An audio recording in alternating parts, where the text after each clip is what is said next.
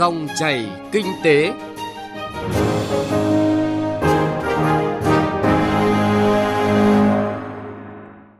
Các biên tập viên Thành Trung và Xuân Lan rất vui được đồng hành cùng quý vị thính giả trong 20 phút của Dòng chảy kinh tế trên kênh Thời sự VOV1 của Đài Tiếng nói Việt Nam. Thưa quý vị và các bạn, sau hơn 30 năm mở cửa hội nhập và cải cách thể chế môi trường kinh doanh, Việt Nam đã chứng tỏ là điểm đến hấp dẫn của các nhà đầu tư nước ngoài. Đầu tư trực tiếp nước ngoài là một trong những nhân tố quan trọng trong quá trình phát triển kinh tế của nước ta. Chủ trương đẩy mạnh chính sách thu hút đầu tư, trong đó có hình thức đầu tư FDI của Đảng và Nhà nước trong những năm vừa qua là đúng đắn và cần thiết – ngày 20 tháng 8 năm 2019, Bộ Chính trị đã ban hành nghị quyết số 50 về định hướng hoàn thiện thể chế, chính sách, nâng cao chất lượng hiệu quả hợp tác đầu tư nước ngoài đến năm 2030. Đây là lần đầu tiên Bộ Chính trị ban hành nghị quyết riêng về thu hút đầu tư nước ngoài. Điều này cho thấy vai trò, vị trí, tầm quan trọng của nguồn lực bên ngoài đối với sự phát triển đất nước hiện nay. Sự hiện diện của các nhà đầu tư nước ngoài, các doanh nghiệp FDI trong thời gian vừa qua đã góp phần rất lớn tới phát triển kinh tế của Việt Nam, những lợi ích mà nguồn vốn FDI mang lại. Tuy nhiên thì còn nhiều doanh nghiệp có vốn đầu tư nước ngoài chuyển giá lần tránh thuế. Bên cạnh đó, một số doanh nghiệp có vốn mỏng, công nghệ lạc hậu, ảnh hưởng đến môi trường đang là những vấn đề đặt ra đối với việc thu hút FDI của nước ta trong thời gian tới. Để làm rõ hơn về vấn đề này và cung cấp cho quý vị thính giả những thông tin đa chiều trong dòng chảy kinh tế hôm nay, chúng tôi chọn chuyên đề làm gì để nâng cao hiệu quả thu hút FDI. Mời quý vị và các bạn cùng theo dõi. Những nội dung chính sẽ có trong chương trình Việt Nam cần có những giải pháp cụ thể để thực hiện chiến lược về thu hút đầu tư nước ngoài thế hệ mới.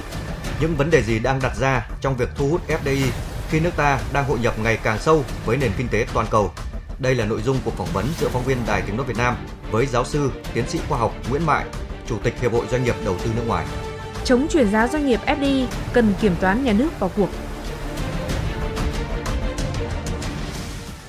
Sau đây là nội dung chi tiết. Thưa quý vị và các bạn, Hiện nay Việt Nam có quan hệ chính thức với 189 trên 193 quốc gia của Liên Hợp Quốc. Nước ta cũng có quan hệ kinh tế, thương mại và đầu tư với trên 224 nước và vùng lãnh thổ trên thế giới.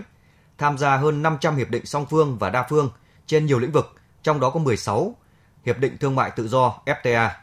Năm 2018, Việt Nam lần đầu tiên vào nhóm 20 nước thu hút FDI hàng đầu thế giới. Còn đến năm 2019, Việt Nam thu hút trên 38 tỷ đô la Mỹ FDI đăng ký mới, tăng vốn và góp vốn mua cổ phần, tức là cao nhất trong vòng 10 năm gần đây. Đây là những con số thể hiện rõ về độ mở của nền kinh tế nước ta là rất cao. Tuy nhiên, trên thực tế, sự lan tỏa và liên kết giữa khu vực doanh nghiệp FDI và doanh nghiệp trong nước chưa được như kỳ vọng. Những thay đổi trong bối cảnh kinh tế toàn cầu, khu vực và trong nước đang đặt ra yêu cầu phải có những điều chỉnh trong định hướng chiến lược về thu hút đầu tư nước ngoài giai đoạn sắp tới. Nhiệm vụ này cần được thực hiện đồng bộ từ các địa phương, các bộ ngành đến các doanh nghiệp. Phân tích của phóng viên Thành Trung. Năm 2019, các doanh nghiệp FDI có kim ngạch xuất khẩu kể cả dầu thô đạt 181,35 tỷ đô la, chiếm 68,8% kim ngạch xuất khẩu cả nước. Trong khi đó, kim ngạch nhập khẩu đạt 145,5 tỷ đô la, chiếm 57,4% kim ngạch nhập khẩu cả nước. Tuy vậy, hiệu quả của FDI nhìn chung chưa đáp ứng được đòi hỏi của đất nước trong quá trình chuyển sang định hướng đổi mới, sáng tạo, khoa học công nghệ và nguồn nhân lực chất lượng cao, xây dựng nền kinh tế số và tham gia của cách mạng công nghiệp 4.0. Số lượng dự án quy mô lớn đăng ký đầu tư mới vào Việt Nam chưa nhiều. Một số địa phương còn thu hút cả những dự án từ 1 đến 2 triệu đô la, thậm chí dưới 1 triệu đô la. Chế độ đãi ngộ và đào tạo nguồn nhân lực tại các doanh nghiệp FDI còn hạn chế – cũng vì vậy, sự mong muốn có được nguồn lao động được đào tạo với kỹ năng cao qua thực tiễn tại doanh nghiệp FDI chưa đạt yêu cầu so với mục tiêu đề ra. Ông Hoàng Quang Phòng, Phó Chủ tịch Phòng Thương mại và Công nghiệp Việt Nam cho rằng, để tăng cường thu hút dòng vốn đầu tư nước ngoài có chất lượng và sử dụng hiệu quả nguồn vốn này, trước hết phải tiếp tục hoàn thiện thể chế kinh tế, cải cách hành chính tư pháp. Bên cạnh đó, môi trường đầu tư kinh doanh theo chuẩn mực quốc tế cũng cần được cải thiện. Có thể nói là chúng ta cần phải có chính sách để làm sao khắc phục được những tồn tại hạn chế này và chúng ta đã đánh giá được đầu tư nước ngoài là một nguồn quan trọng thì chúng ta vẫn tiếp tục cái chính sách cải thiện môi trường đầu tư kinh doanh để thu hút được cái nguồn lực quan trọng này trong cho đầu tư phát triển của đất nước ta sửa đổi bổ sung các quy định về thủ tục điều kiện đầu tư đảm bảo phù hợp với các cam kết quốc tế của Việt Nam. Một vấn đề quan trọng trong việc thu hút và sử dụng vốn đầu tư nước ngoài hiện nay là phải đi vào thực chất hơn cả về số lượng và chất lượng theo cả chiều rộng và chiều sâu. Từ thực tế công tác, ông Trần Minh Khương, kiểm toán trưởng kiểm toán nhà nước khu vực 13 cho biết, vùng kinh tế trọng điểm phía Nam là khu vực dẫn đầu trong thu hút vốn FDI tại Việt Nam. Đây là khu vực kinh tế có nhiều tiềm năng phát triển, có khả năng giao lưu, kết nối với các nước trong khu vực. Các tỉnh Bà Rịa Vũng Tàu, Đồng Nai, Bình Phước đều nằm trong khu vực này, còn Bình Thuận thì chịu ảnh hưởng trực tiếp của vùng kinh tế trọng điểm phía Nam. Thực tiễn cho thấy, địa phương nào thu hút được nhiều FDI và sử dụng có hiệu quả sẽ có nhiều cơ hội trong tăng trưởng kinh tế, khắc phục tình trạng tụt hậu. Tuy nhiên, tình hình thu hút vốn FDI hiện nay tại các địa phương ở Việt Nam nói chung và các tỉnh thành của các vùng kinh tế trọng điểm phía Nam nói riêng cũng còn có nhiều hạn chế bất cập, chưa theo kịp yêu cầu phát triển. Ông Trần Minh Khương, Kiểm toán trưởng Kiểm toán Nhà nước khu vực 13 nêu ý kiến.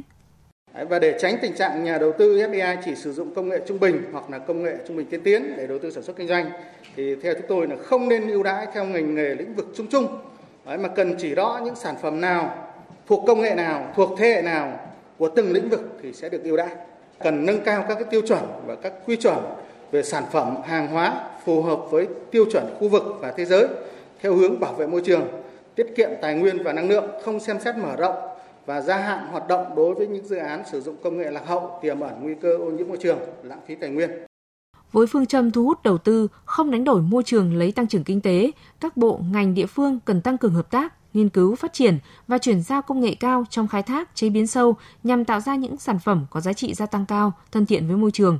Khi tiến hành xây dựng các chiến lược phát triển kinh tế đối ngoại, các địa phương cần lập kế hoạch bảo vệ môi trường một cách khoa học, quan tâm xây dựng cơ sở hạ tầng kỹ thuật và xử lý chất thải công nghiệp ra môi trường. Giáo sư tiến sĩ Đoàn Xuân Tiên, Phó Tổng Kiểm toán Nhà nước cho biết, không chỉ là vấn đề tiêu chí để xây dựng thu hút đầu tư về cái yếu tố đầu vào đối với hấp dẫn đối với nhà đầu tư mà chúng ta phải xây dựng tiêu chí ưu đãi đầu tư kể cả các yếu tố đầu ra các cái tiêu chí tiêu chuẩn đầu ra làm sao đảm bảo cao và tiên tiến cao trở lên đấy, ví dụ về công nghệ sản phẩm đấy, ví dụ về lao động vâng à, thưa quý vị và các bạn để nâng cao hiệu quả thu hút FDI thì từng địa phương cần phải ra soát lại các ngành kinh tế ưu tiên phát triển và ngành công nghiệp chủ lực cho định hướng thúc đẩy hoạt động xúc tiến vốn FDI. Cùng với đó, cần xác định được ngành kinh tế ưu tiên phát triển và ngành công nghiệp chủ lực của tỉnh để có cơ chế chính sách phù hợp, từ đó huy động và sử dụng hiệu quả vốn FDI của từng ngành kinh tế của địa phương mình.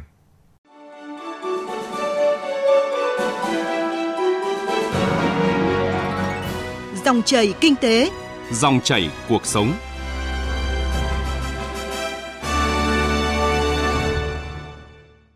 Thưa quý vị và các bạn, trong hơn 30 năm qua, việc thu hút vốn đầu tư nước ngoài của nước ta đã đạt được nhiều kết quả, mang lại nguồn lực lớn để phát triển kinh tế xã hội trong mỗi giai đoạn phát triển của đất nước. Tuy nhiên, việc thu hút FDI trong thời kỳ hiện nay đặt ra những yêu cầu mới cần được thực hiện một cách đồng bộ từ các bộ, ngành, địa phương. Mục tiêu chất lượng đòi hỏi phải thay đổi tư duy và hành động trong việc lựa chọn đối tác và dự án FDI, bởi vì có liên quan đến chuyển giao công nghệ, quản trị doanh nghiệp, đào tạo nhân lực chất lượng cao, tham gia chuỗi cung ứng toàn cầu. Về vấn đề này, phóng viên Đài Tiếng Nói Việt Nam có cuộc phỏng vấn giáo sư tiến sĩ khoa học Nguyễn Mại, Chủ tịch Hiệp hội Doanh nghiệp Đầu tư nước ngoài. Mời quý vị và các bạn cùng nghe. Thưa giáo sư, tiến sĩ khoa học Nguyễn Mại, là Chủ tịch Hiệp hội Doanh nghiệp Đầu tư nước ngoài, ông đánh giá như thế nào về chất lượng các doanh nghiệp FDI đầu tư vào nước ta trong thời gian vừa qua? À, chất lượng FDI thì tôi là nói rất nhiều à, và tôi chỉ à, xin nhấn mạnh một câu về chất lượng FDI là nghị quyết 50 của Bộ Chính trị về thu hút đầu tư nước ngoài có chất lượng hiệu quả hơn đã nói rất rõ về mục tiêu về chất lượng và các hướng về chất lượng FDI cho nên chúng ta cần phải biến cái đó thành cái chương trình hành động chính phủ và được các cấp các ngành các doanh nghiệp thực hiện. Trong kỳ họp vừa qua, Quốc hội đã thông qua Hiệp định Thương mại Tự do giữa Việt Nam và Liên minh châu Âu EVFTA và Hiệp định Bảo hộ Đầu tư EVIPA Vậy thì à, những hiệp định này có tác động như thế nào trong việc thu hút FDI chất lượng cao vào nước ta trong thời gian tới thưa giáo sư? Việt Nam đã chủ động trong việc đề ra một cái chương trình hợp tác chung với EU và như chúng ta biết là sau đó thì chúng ta đã có hàng chục năm để mà thương thảo có cái hiệp định này. À, năm ngoái thì à, nghị viện EU đã thông qua cái à, phê chuẩn cái hiệp định là EVFTA còn cái hiệp định mà bảo hộ đầu tư thì đòi hỏi là phải có cả 27 các cái nước khác thông qua thì lúc đó mới có hiệu lực và cơ hội thì chúng tôi cho là có bốn cái cơ hội lớn cơ hội thứ nhất nói đến trực tiếp về thương mại và đầu tư thì đây là mở ra cho cái phát triển thương mại và đầu tư. Cái cơ hội thứ hai là cái cơ hội mà chúng ta là đòi hỏi phải thay đổi cái thể chế, hoàn thiện thể chế. Đây là một cơ hội rất lớn là thúc đẩy chúng ta phải đi nhanh hơn trong việc hoàn thiện pháp luật. Hiện nay chúng ta đang làm. Cái thứ ba phải nói là thúc đẩy các doanh nghiệp chúng ta phải là tiếp cận nhanh hơn đối với các cái thị trường bên ngoài. Và cuối cùng cải cách hành chính của Việt Nam phải nhanh hơn. Vâng, à, thưa giáo sư, có thể thấy rằng với những hiệp định thương mại tự do mà Việt Nam đã tham gia, cơ hội để doanh nghiệp của nước ta tham gia vào chuỗi giá trị và trở thành đối tác của doanh nghiệp FDI là rất lớn. Vậy các doanh nghiệp cần chuẩn bị như thế nào để nắm bắt cơ hội này ạ? Cái vấn đề này thì tôi nghĩ rằng là cả hai phía, chính phủ và doanh nghiệp là cần phải lưu ý. Rõ ràng chính phủ là phải tạo ra những cái điều kiện tốt nhất để cho doanh nghiệp trong nước được phát triển. Còn cái mà tôi lưu ý nhất đối với nhà nước chính là hỗ trợ cho doanh nghiệp nhỏ và siêu nhỏ, hiện nay là hơn 92%. Làm thế nào để các khoản trợ cấp tài chính của chính phủ là dành cho các doanh nghiệp nhỏ để họ có nguồn tài chính để mà vực dậy cái sản xuất hiện nay và phát triển cái sản xuất sắp tới là theo hướng là công nghệ hiện đại hơn. Việc nâng cao chất lượng nguồn vốn FDI và làm lành mạnh môi trường đầu tư của nước ta trong thời gian tới là vấn đề đang được đặt ra cho cả các bộ ngành và địa phương. Vậy ờ, cơ quan kiểm toán nhà nước có vai trò như thế nào trong công tác này, thưa giáo sư? Tôi cho là kiểm toán có một cái chức năng là nơi nào có tài sản công thì nơi đó phải được kiểm toán để mà bảo đảm sử dụng một cách là có hiệu quả. Ờ, FDI thì có ba cái loại tài sản công. Một là đất đai. Thứ hai là tài sản khi góp vốn vào liên doanh được đánh giá là máy móc thiết bị rồi nhà xưởng là cũng rất lớn. Thứ ba là cả cái tài sản phát sinh do hợp tác kinh doanh, do liên doanh. Thành lãi cũng là tài sản công được chuyển về cơ quan quản lý và một phần được nộp thuế cho nhà nước. Thì ba cái loại tài sản đấy là tài sản công thì hoàn toàn là kiểm toán. Cần phải lưu ý để mà có cách kiểm toán thích hợp với cái đầu tư nước ngoài lưu ý về kiểm toán có hai điều chúng ta cần phải là, là đảm bảo tính luật pháp trong kiểm toán. Thứ hai đầu tư nước ngoài là chúng ta đã phải thực hiện các cái cam kết đầu tư ví dụ hiệp định bảo hộ đầu tư giữa Việt Nam và EU trong đó có quy định rất rõ là cái gì nhà nước Việt Nam được làm thì phải tôn trọng cái hiệp định đấy. Chúng ta có rất nhiều cái hiệp định và vì vậy cho nên kiểm toán cũng phải lưu ý đây là có liên quan đến đầu tư nước ngoài liên quan đến các cam kết quốc tế chúng ta cho nên phải bảo đảm là đúng cái cam kết tôi tin rằng là nếu có thêm kiểm toán mà làm tốt thì đầu tư nước ngoài sẽ có chất lượng hơn. Xin cảm ơn giáo sư, tiến sĩ khoa học Nguyễn Mại về cuộc trao đổi này ạ.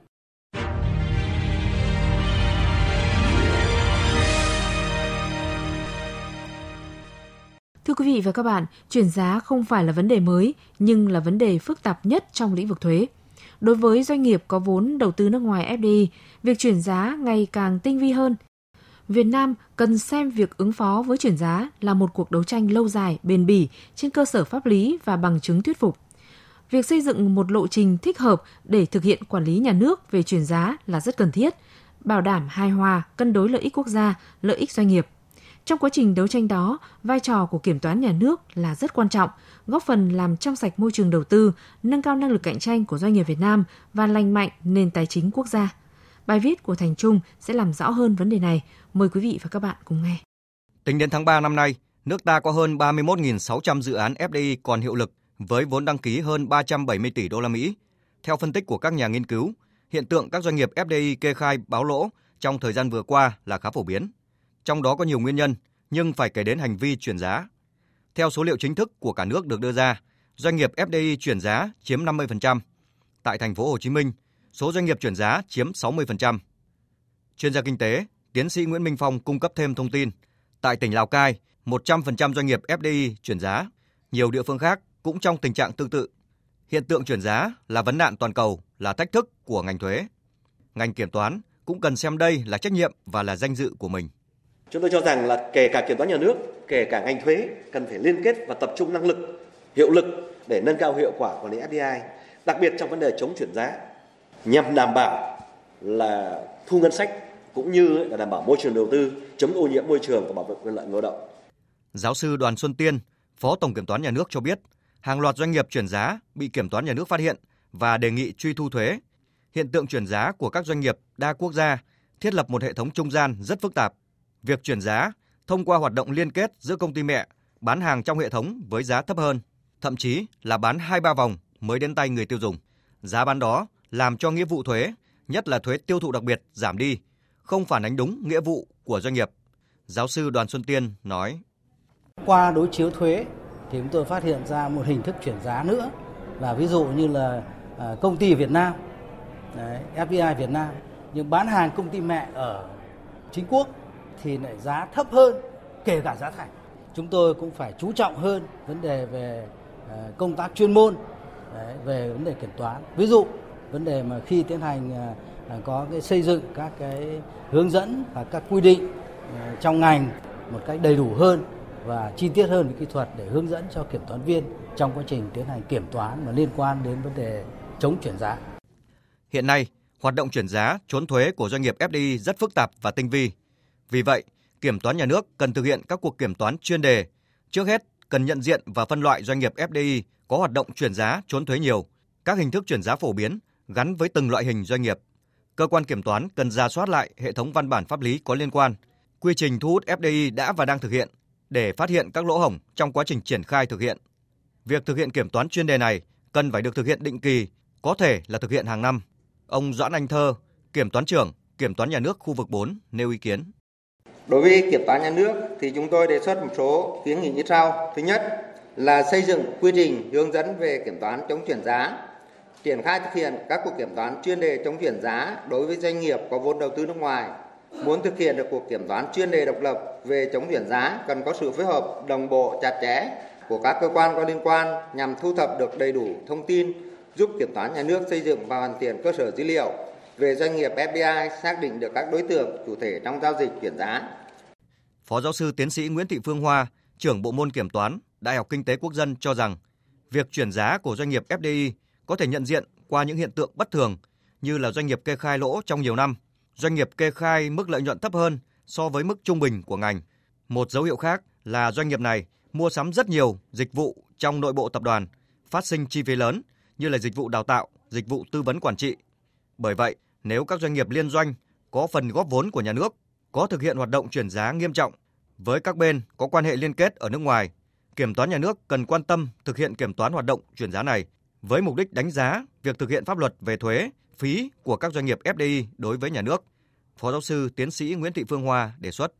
Tôi cho rằng là cơ quan kiểm toán nhà nước ờ, cũng sẽ tăng cường hơn cái nội dung đối với kiểm toán các hoạt động có nghi ngờ về chuyển giá, đặc biệt là trong các doanh nghiệp ờ, liên doanh có phần vốn góp của nhà nước để bảo đảm bảo toàn phần vốn cho nhà nước. Thứ hai là hoạt động chuyển giá có thể gây ra cái thất thu cho ngân sách nhà nước thì đấy cũng là khách thể mà ờ, đối tượng mà kiểm toán nhà nước là sẽ quan tâm. Ngoài ra thì tôi cũng có ý kiến đề xuất công khai cái kết quả ừ, phát hiện đối với hành vi chuyển giá để tạo áp lực xã hội đối với các hành vi chuyển giá và các cái áp lực xã hội này ví dụ như tẩy chay đối với các doanh nghiệp thực hiện hành vi chuyển giá cũng sẽ có tác dụng ngăn ngừa đối với các doanh nghiệp là không dám thực hiện các hành vi chuyển giá trong tương lai. Vâng thưa quý vị và các bạn, cách đây hơn 3 năm, Nghị định 20 năm 2017 của Chính phủ được ban hành với mục tiêu chủ yếu là ngăn chặn hành vi chuyển giá trốn thuế của các doanh nghiệp có vốn đầu tư nước ngoài.